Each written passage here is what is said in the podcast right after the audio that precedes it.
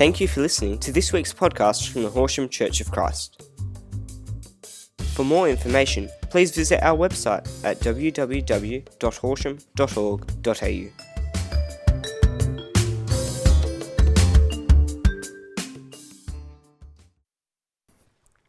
Morning. Great to see people in the room. Great to see you online too. Uh, welcome, everyone. Great to have you amongst us uh, this morning.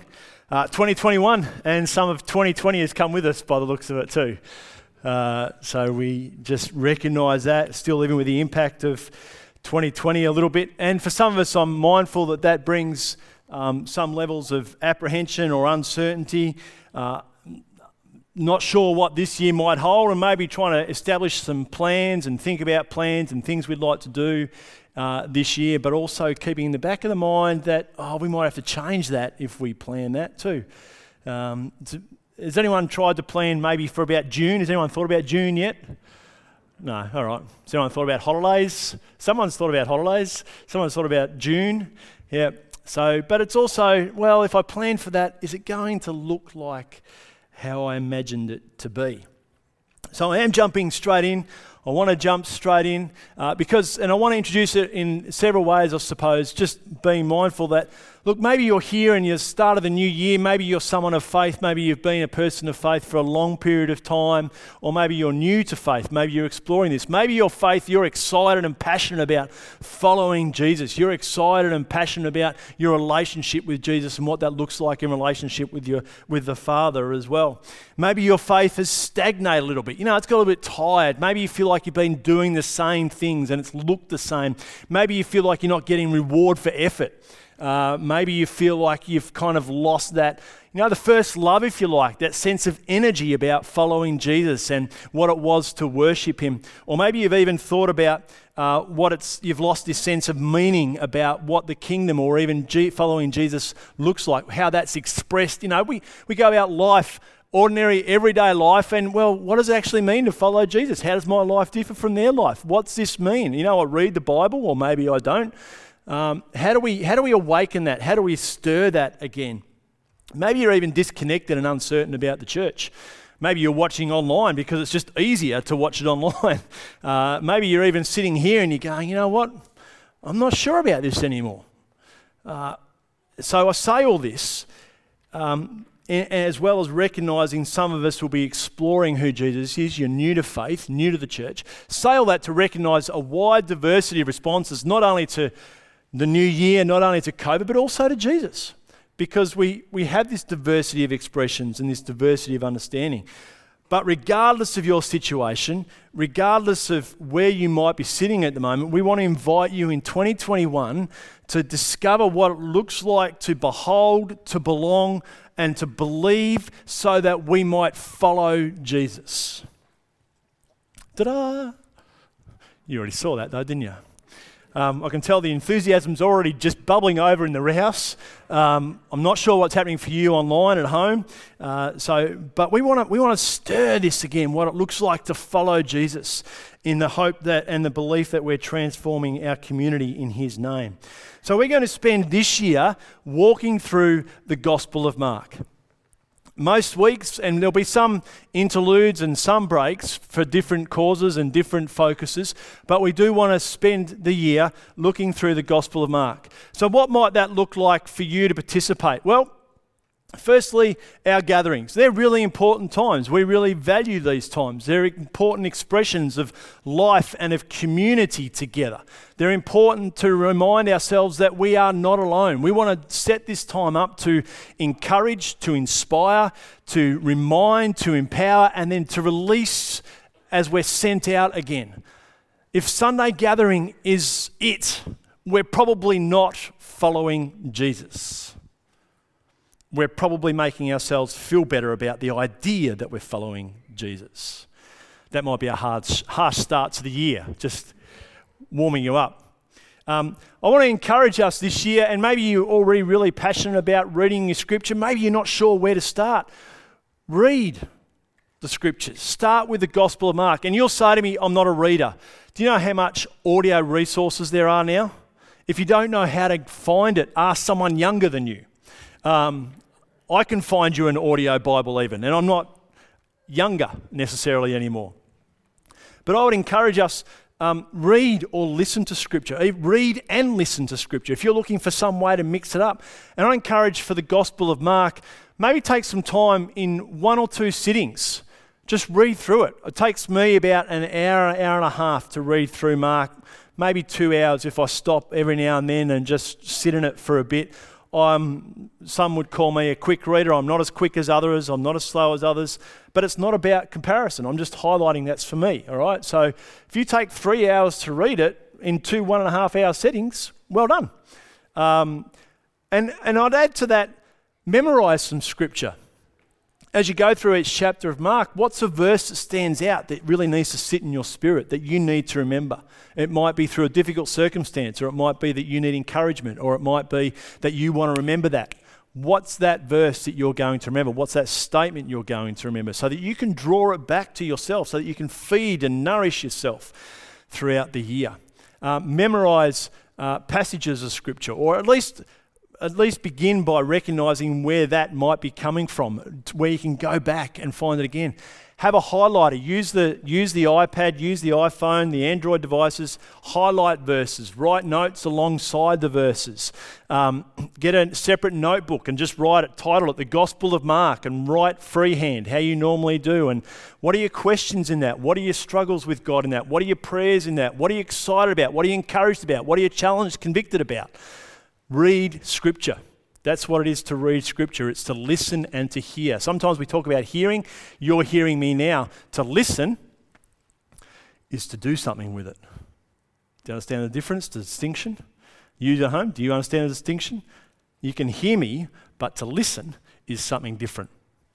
And we're going to engage um, and invite into our life groups. Our life groups have been sending out a framework, and it just doesn't matter. You can, if you're meeting weekly, if you're meeting monthly, if you're meeting fortnightly, you can step in and out of this. Encourage your life groups to read this.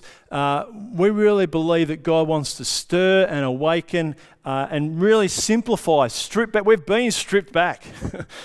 Let's, we've been stripped back, and this year we want to stay really simply in learning again what it means to follow Jesus. And we do that best when we do that with others. If you're not yet connected to a life group, you can go to horsham.org.au forward slash life groups. Check out what life groups are available, send an email to the church, and we'd love to get you connected as well. Whew. You keeping up? Oh, good, good, good, good. Um, it's just the warm up act. Um, finally, uh, the Bible Project is a great resource. If you're looking for a resource, if you're not sure, if you're looking for another explanation, the Bible Project and this poster. Now, you can bring this to church every Sunday and colour in a little bit each week if you like. If that's how you operate, if that's how your brain works with colour in or something to distract you while you're listening and engaging, you know, grab the poster or take it home and just stick it up somewhere so you can engage at different points throughout the year. This is a great kind of resource to give you the big picture, if you like. Uh, really simple. So there's about 100 out on the table there. If you're watching at home and you're not sure, um, there's the website, bibleproject.com forward slash explore forward slash video forward slash mark. If you have trouble with that, come into the office. We can get you one, or there's printed copies as well. With all that in mind, Here's an overview. Are you, well, are you ready to go then? All right. I'm going to pray now and then we're going to jump in a bit deeper. So, Father, we want to thank you for the freedom that we have. We want to thank you for, we want to acknowledge the freedom that we have, mindful that there are so many throughout this world that don't have the same freedom.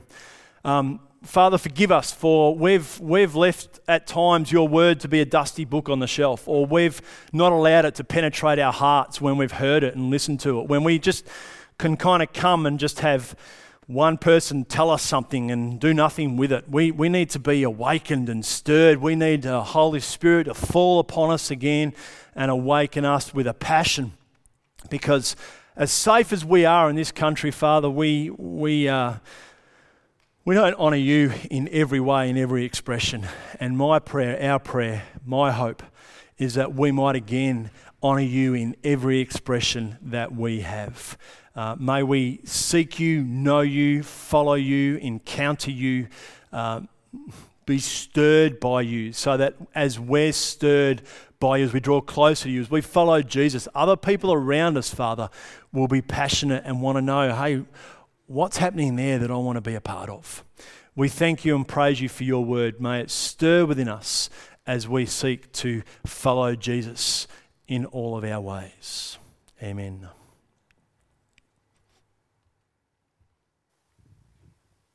The Gospel according to Mark it's one of the first accounts of the life of Jesus, and our earliest historical traditions link this book to a Christian scribe named Mark, or John Mark.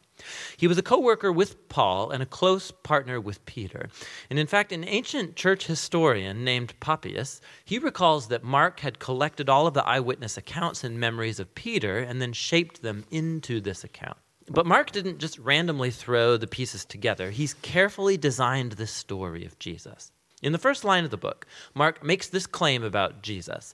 It's the beginning of the good news about Jesus, the Messiah, the Son of God. Now, what's interesting is that this is the only time Mark is going to tell you what he thinks. For the rest of the book, he's going to influence you by simply putting Jesus' actions and words in front of you and showing you how other people react to him. Now, Mark's designed the story of Jesus as a drama with three acts. The first one set in Galilee, the third one is set in Jerusalem, and the second act shows Jesus on the way from one place to the other. And each of the acts focuses on a repeated theme. So in Act 1, everybody's blown away by Jesus and they're wondering, who is this Jesus? In Act 2, it's the disciples who are struggling to understand what it means for Jesus to be the Messiah. And then in Act 3, we watch the surprising paradox of how Jesus becomes the Messianic king. Let's just dive in and you'll see how it unfolds. After the opening line, Mark begins with a quotation from the ancient prophets Isaiah and Malachi, who said that God would send a messenger to Israel to prepare them for when God would show up himself to rescue his people and become their king. And Mark introduces John the Baptist as that messenger. And then, right when you expect God to show up personally, Mark introduces Jesus. And as he comes onto the scene, the heavens open, God's Spirit descends on Jesus, and God says, You are my beloved Son. After this, Mark places in front of us a summary of Jesus' core message. He went about Galilee announcing the good news that God's kingdom has come near. Jesus is carrying forward the story from the Old Testament scriptures about God's rescue operation for his world. Through Jesus, God is restoring his reign over the world by confronting and defeating evil and its hold on people's lives, and then by inviting them to live under his reign by following Jesus. From here, Mark's given us a big block of stories showing us Jesus' power as he brings God's kingdom. He goes about healing people whose bodies are sick or broken or under the oppression of dark spiritual powers. And Jesus even does something that for Jewish people only God has the right to do he forgives people's sins. And Jesus' actions here produce lots of different responses. So some people follow him and become his disciples. Other people don't know what to think, and still others reject him completely, especially Israel's leaders who accuse him of blaspheming God and being empowered by evil. But Jesus isn't surprised by these responses. In fact, he draws attention to it. In chapter 4, Mark has collected many of Jesus' parables about the hidden, mysterious nature of God's kingdom. And Jesus says that his message is like seed falling on different types of soil. Some are receptive, some are not. Or it's like a mustard seed that's very tiny, it seems insignificant, but then it grows huge and surprises everyone. Jesus' point is that he really is the Messiah, bringing God's kingdom, but it doesn't look like what anybody expected. And this growing confusion about Jesus among the crowds is connected to a key idea Mark emphasizes at the end of Act 1 that even among Jesus' disciples there's confusion. Even they are struggling to grasp who Jesus really is, and that brings us to Act 2. It begins with a crucial conversation. Jesus takes the disciples aside and he asks, Who do you all say that I am? And Peter speaks up, saying, You're the Messiah. But it becomes clear that for Peter, this means that Jesus is a victorious military king from the line of David who will rescue Israel from the Romans. But for Jesus to be the Messiah means that he's the suffering servant king of Isaiah 53, who will bring God's rule by giving up his life in Jerusalem. And the disciples, they don't get it. They think following King Jesus is going to mean fame and status and importance. And Jesus makes it clear that following him is actually like dying, like carrying your own cross. It means rejecting violence and pride and selfishness and giving one's life out for others in acts of service and love. He has the same conversation with them two more times, and it all culminates in Jesus' important statement that the Son of Man did not come to be served, but to become a servant and give his life as a ransom for many. The disciples still don't get it. They respond in confusion and fear. And so here in Act 2, Mark has placed another key story that echoes the book's introduction. Jesus takes three of his disciples up to a mountain, and he's suddenly transformed. He's radiating with light and glory, and a cloud envelops them. Now, this is just like the glory of the God of Israel that showed up long ago on Mount Sinai. And then the two prophets who stood in God's presence on Mount Sinai, Moses and Elijah, they appear next to Jesus as God announces again, This is my beloved Son. Now, by placing this story in the middle of all these conversations in Act 2, Mark is making an astounding claim that Jesus, God's Son, is the physical embodiment of God's own glory. And in Jesus, the glorious God of Israel is going to become king by suffering and dying for the sins of his own people. It's a puzzling claim that confuses and scares the disciples as they leave the mountain. Which brings us to Act 3. Jesus makes a very public royal entry into Jerusalem for Passover. People are hailing him as the Messiah. Then he enters into the temple courtyard and he asserts his royal authority by running out the thieves and crooks and stopping the sacrificial system.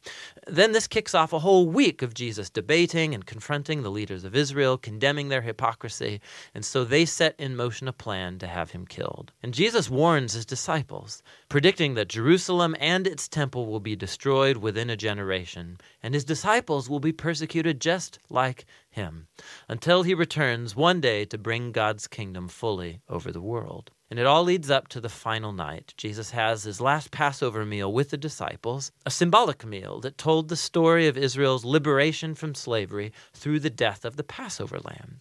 And Jesus takes these symbols and he gives them new meaning. They point to the liberation from sin and death that will happen through the death of the suffering servant Messiah. From here, the story rushes forward to Jesus' arrest, his trial before Israel's priests and the Roman governor Pilate, all resulting in Jesus' crucifixion.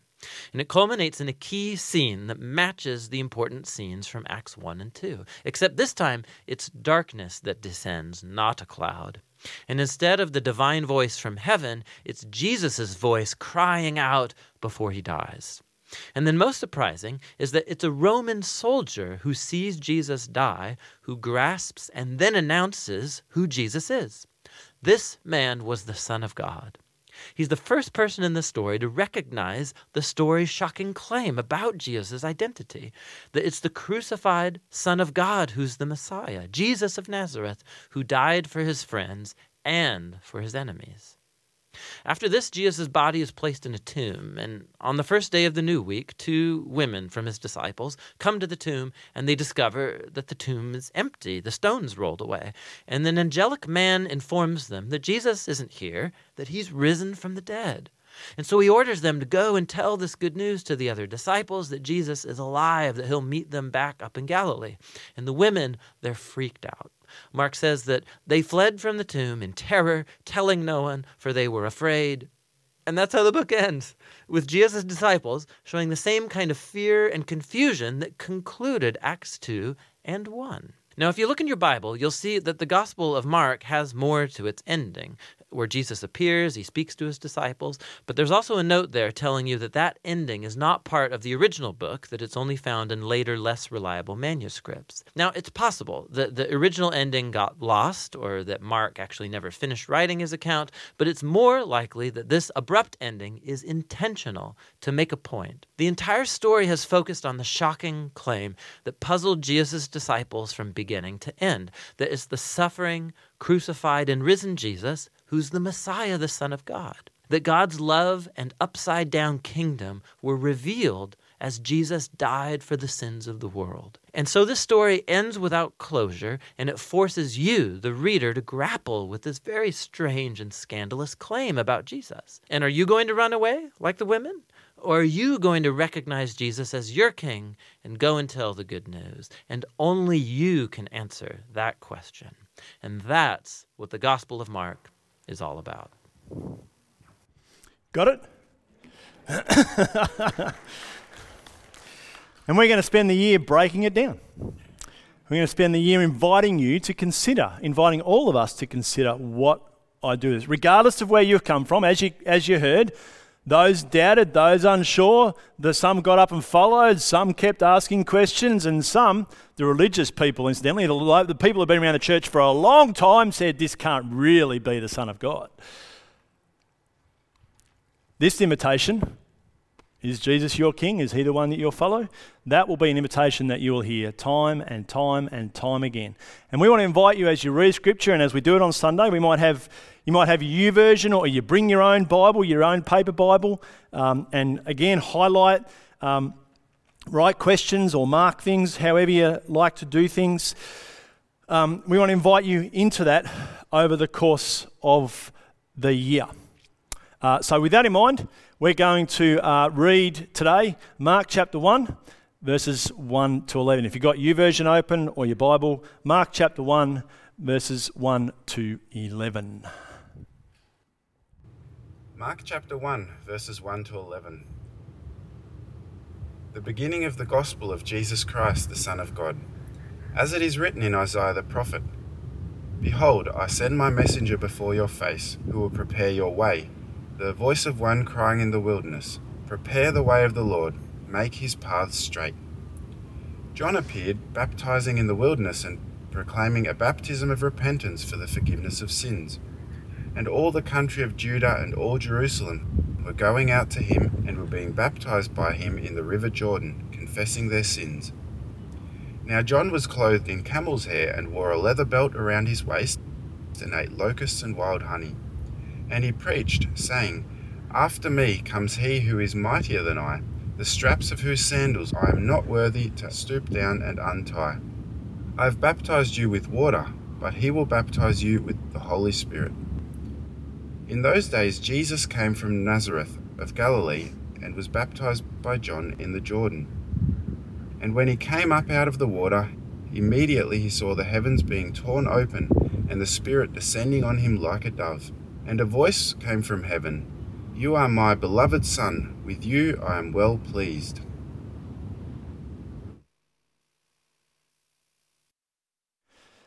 Jared made comment about um, PowerPoint a little while ago, and it's part of the reason we've got the Bible Project. We've produced the posters and even the videos uh, for the readings that we'll do over January a little bit, just to engage people a little bit differently, to try and engage you and your families as well. Uh, it's again, I, it's, I'm not an expert. We're not experts. We're travellers along the way. Uh, maybe we've done some extra study, but there's study that's all available to you. So many resources that you have access to if you want to go deeper with a particular word or particular thought, particular idea. Um, and again, the Spirit of God revealing something. So, um, this is Mark isn't interested. What you notice first up is that Mark doesn't tell a birth story. Did you notice that? He just jumps straight in it. Why? Birth isn't that special to Mark. Everyone gets born. He's more interested in the life, ministry, and proclamation of Jesus. So he just jumps straight in. That's the whole point of the Gospel of Mark. Who is Jesus and the proclamation of the kingdom? So as you read through this, um, the beginning of the good news about Jesus, where have you heard those words before? The beginning. Genesis. Matthew, exactly right. All right? Do you think, I, I, I, suspect people read that, and we can easily read through this and we go, oh, the beginning of the good news. people here reading Mark some 70 years, 70 to 90 years after um, Jesus has resurrected. And remember that he, Mark, gathers uh, the eyewitness accounts from Peter and, and Paul, a little bit of Paul. Paul, all three quarters of the New Testament, Paul wrote, and the Gospels actually came after what Paul wrote to the church. Okay? So, and Mark draws it right back, connects it with the beginning of the story of creation. You don't think he's already stirring the pot? He most definitely is. Anyone who's listening and reading some 70, 60 years after the resurrection of Jesus, they're going, oh, hang on a minute, you can't join those dots. Especially if you're a religious leader in a church. On, hang on, hang on, hang on. This is just already too far outside. He then grabs Messiah, uh, Messiah, Isaiah, um, and which is actually uh, a joining of Malachi and a, a, word out of Isaiah. The first sentence here is out of Malachi and then out of Isaiah. I don't really know why he grabs that, but what he's doing, uh, why he says the words of Isaiah and then joins two different prophets, he's actually connecting the prophets together as one voice and bringing them into this current environment. This is already astonishing news. He's already stirring the pot within the first three verses. And maybe your pot isn't stirred yet. Stay with me. Stay with me. It'll get stirred. Here we read about the nature of John. Now, you've got to ask why does the Gospel of Mark find it so important to talk about John's outfit? Have you ever noticed that? Have you ever got to that verse and go, if this message is about John, what is uh, about Jesus, why do we care what John is wearing? You ever thought about that? So these are questions that you can ask. When the gospel writers, actually, when any scripture writers put these little details in here, it's for a reason. It's not accidental. They're intentional. They're inviting you to consider something more. And even like my only disappointment about that video of Damien, Damien reading Mark chapter 1, he wasn't dressed in camel hair. Um, or, or eating locust, correct. Um, this, this is uh, Ezekiel language. If you go back and read Ezekiel, and again, this isn't stuff that I've made up or this isn't stuff I've even thought of myself. This is because I've done some reading. Um, so, this is Ezekiel language. Ezekiel the prophet. Ezekiel the one who brought a warning to the people of Jerusalem about their behavior, about their lifestyle, about the choices that they were making. So, hang on. This is a group of people, the people who had been waiting for the Messiah to come, who hadn't heard from a prophet for 400 years. And all of a sudden, there is this random guy standing out in the middle of the wilderness, which we'll get to in a minute, dressed in camel hair, wearing a leather belt, eating locusts and honey. We haven't heard from a prophet for 400 years, and now there's a nut job. And some people consider, and I say that because that's how some people considered him. He was crazy. And Jesus makes reference to it in other Gospels. You thought John was off with the fairies, and now you're criticizing me for behaving like this. So here's, we haven't heard people of Israel haven't heard from a prophet for 400 years, and here's John declaring himself to be the messenger, as Ezekiel was the messenger. Right? Nothing in Scripture happens accidentally. This is a big picture story, a powerful big picture story. And then consider where he is. John the Baptist appeared in the wilderness preaching a baptism of repentance for the, forgiveness, for the forgiveness of sins. The whole Judean countryside and all the people of Jerusalem went out to him confessing the sins. They were baptized by him in the where? Jordan River, wilderness, Jordan. Heard this before? Where have we heard this before? Children of Israel. This is an Exodus story, ladies and gentlemen. Come on. Work with me. I'm trying to excite you. This is a story out of slavery into freedom. Yeah, this is a s- story out of death into a promised land. It's been reframed, been repurposed, but the story is still the same. The invitation is still the same. Wherever you sit in this story of Jesus, from slavery and condemnation, from shame and guilt and fear and oppression, into freedom, life, new land, relationship.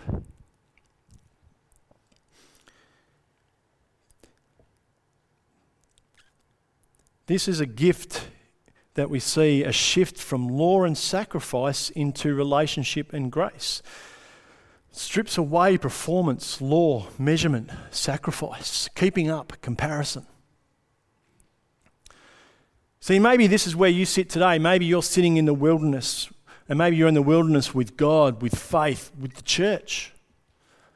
Maybe you're sitting in this kind of no man's land, no purpose, no sense of hope, no sense of certainty. But this is where the most beautiful things can happen. This is where the most beautiful things can happen. It's rarely comfortable. And certainly next week, as we explore Jesus going into the wilderness, we'll discover that. It's really comfortable. And we can spend a lot of time wandering in the wilderness. We can spend a lot of time why, uh, asking why we're in the wilderness and wondering why God has led us here, or even if God exists because we are in the wilderness. And yet the wilderness reveals the truth of our heart. The wilderness reveals what we will give our greater attention to. And it's out of the wilderness that we can move through the waters of baptism, move, be reminded, of some of us, the waters of baptism, the power of baptism, the power of crossing the river, being cleansed in the waters. And we're reminded of something new and deep and rich. And this is what makes the invitation to repentance so powerful. See, we live in a fragile world where our politics, where our empires, where our systems, where our pride, where the pursuit of happiness, where our believing what God should look like, it's not working. It hasn't worked. Even in the overview, we heard a group of people understood this is what we think Jesus should look like. This is what we think Jesus should do. This is how we think it should be happening. This is what we think the church should look like. And Jesus goes, hey, hey, hey, hey. Even John was doing that before he points to Jesus as the prophet. See, John's invitation remains the same. Whatever your wilderness is, wherever, whatever the wilderness you are in, repent and be baptized, uh, and so begin to discover what it means to follow the one who comes after him. To follow Jesus. Repentance is, we've talked about repentance, and maybe you've heard the word, it's about a turning around and about face. I've also heard it uh, about alignment, about being realigned um, with Jesus, because we might be out one degree, but by the time we get to our destination, that's a bigger separation, yeah? Um, so it's about a, I like the image of alignment. So whether you see it as alignment or a turning around or an about face, but it's more than changing behavior. Uh, it's about, uh, it has to come with an alignment of God's heart because it's really difficult to change our behavior if we don't know the why to, our, to what, how we want to live or what the way we want to live. When we spend our time and have conversations regularly, oh, I don't want to do this anymore. I don't want to live like this anymore. And it's because we get so deep in our own heads. We get so deep in the shame that we've carried for so long that we, we we stay in this sense of oppression and slavery and all the things that have happened to us in the past rather than trying to step through and acknowledging that we can now live under the grace and the glory and the wonder of who Jesus is. And rather than surrendering to Him, we, we fight with our own thoughts. We should, we should not, we should have, we should have, we couldn't have. That sounded confusing, didn't it? Because that's what it's like, isn't it? When we wrestle on our own spirits rather than recognizing that wrestle and then confessing it into the glory and the freedom of Christ. And that's what I wanted to highlight. So it's really easy to talk about repentance because we like the idea of about face, a changing of behavior, uh, a changing of a mindset. Uh, let me, I'll come back to that in a sec. This is how Luke records uh, the repentance. John said to the crowds coming out to be baptized by him, you brood of vipers. Sorry, this is Luke chapter 3. Who warned you to flee from the coming wrath? I mean, produce fruit in keeping with repentance. What should we do then? The crowd asked. Now, here, this is three different um, invitations. Firstly, to the crowd, John answered, Anyone who has two shirts should share with the one who has none, and anyone who has food should do the same. All right, repentance, fruit, do something out of your response to Jesus. Even tax collectors came to be baptized. Teacher, they asked, what should we do? Don't collect any more than you're required to, he told them. Interestingly, he doesn't say, stop being a tax collector. He says, be a tax collector honestly. And then to the soldiers, and what should we do? Don't extort money and don't accuse people falsely. Be content with your pay. Someone highlighted in a recent uh, conversation that I had that all of these have economic implications. Did you notice that? Share what you have. Don't rip people off. Be content.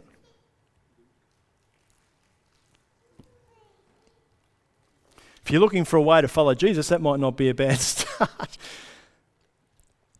and so often we talk about repentance and we talk about this moving away or aligning or about face. And we need to ask in what ways are we out of step with God? In what way is my heart misaligned? Is what, in what way are my thoughts misaligned?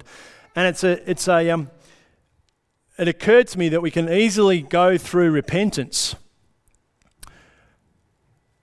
and miss this part. Because again, repentance I can live in my own head. But here, these people are confessing their sins. Now, we're not told how they're done. Now, maybe they go to John and before he baptizes them, they say, You know, I've been extorting money, I've been ripping people off, I've been greedy, I've been prideful, I've been arrogant, I, I, I don't know, I've been sexually dishonest, I've been, I don't, I don't know what people were confessing here, but We've lost some of this, I think, in the church. Do you think? Do you think?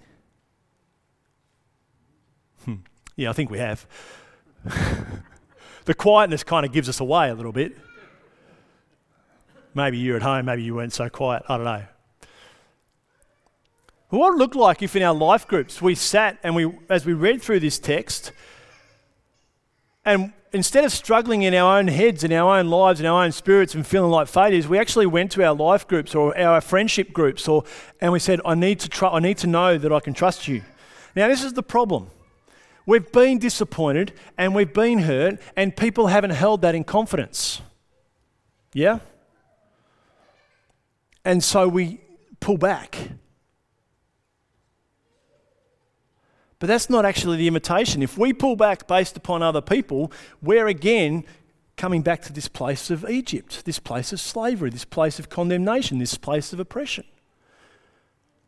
Rather than going back into that group and saying, hey, I, I, I said that in confidence to you, and dealing with that in that group, dealing with those friendships, confessing what's going on, I, I want to trust this group so that I can live in this freedom of repentance. Wouldn't we like that? Doesn't our world need that? I need that. So to have that place where we can go, you know what, I mucked up this week. I know I've been really struggling with this, so I appreciate. Okay, so what, what were the things? What were the triggers? What happened for you around that? Let's pray into that. Jesus, Jesus, Jesus. Come, Holy Spirit. That's hard but I believe and increasingly believe that actually that would give more life to us wandering around in half secret lives. Because I know wandering around our own heads, feeling like failures, isn't that easy either, is it? Have you noticed that? Comparing ourselves to, eh, because everyone else, you know, everyone else has got their life together, haven't they? You know, Simon's got his life together. Why can't my life be like his? ah, well, come into, oh, come and sit with me. I'll tell you what's going through my head every now and then. So, all right.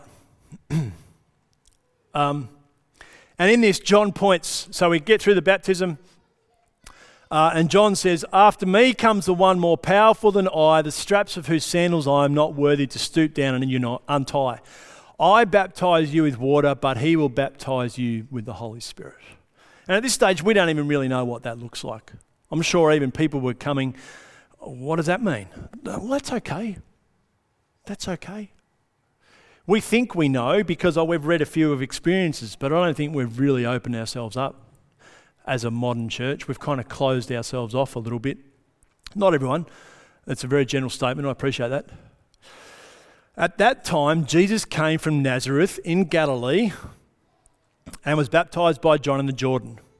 Um, just as Jesus was coming up out of the water, he saw heaven being torn open and the Spirit descending on him like a dove. So we begin to get a picture of the Spirit working. We get a, begin to get a picture of what looks to be baptized by the Holy Spirit.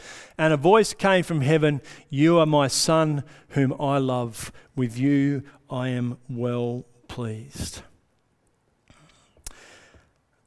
John points to the one who is to come. But what's interesting about this is that actually it was Jesus who joined people in the wilderness.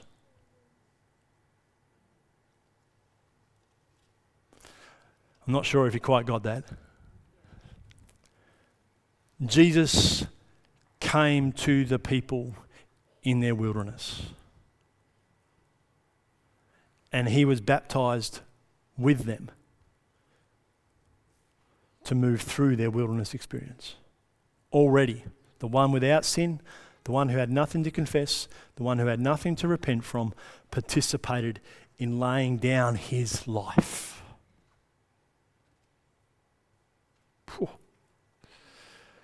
Have you had your pot stirred yet? Come, Holy Spirit, for this, not just today, but for this year. Jesus identifies with our need for relationship. And he participates in it before he was even asked to by you or I or anyone else in this crowd. Come on now. And this is a beautiful moment. I read this and it takes my breath away. You are my son. You are my son, and with you I am well pleased. And maybe you need to hear that in your wilderness experience. You've tried so hard to measure up. You've tried so hard to do all the right things. You've tried so hard to look good, to be good, to whatever else it is. And this is, I don't know what's happened. You know, Jesus has lived with Joseph and Mary, he's worked, we assume all those things, but his heavenly Father, his Creator, actually calls him his son and tells him how much he loves him, how pleased he is with him before one miracle, before one message, before one healing, before one act of service. God says to Jesus, You are my son. I am pleased with you. And maybe that's what you need to hear in your wilderness experience today. You are my son. You are my daughter. I know you've fought. I know you've wrestled. I know you've argued. I know you've tried. Just, you're my son. You're my daughter. I'm pleased with you.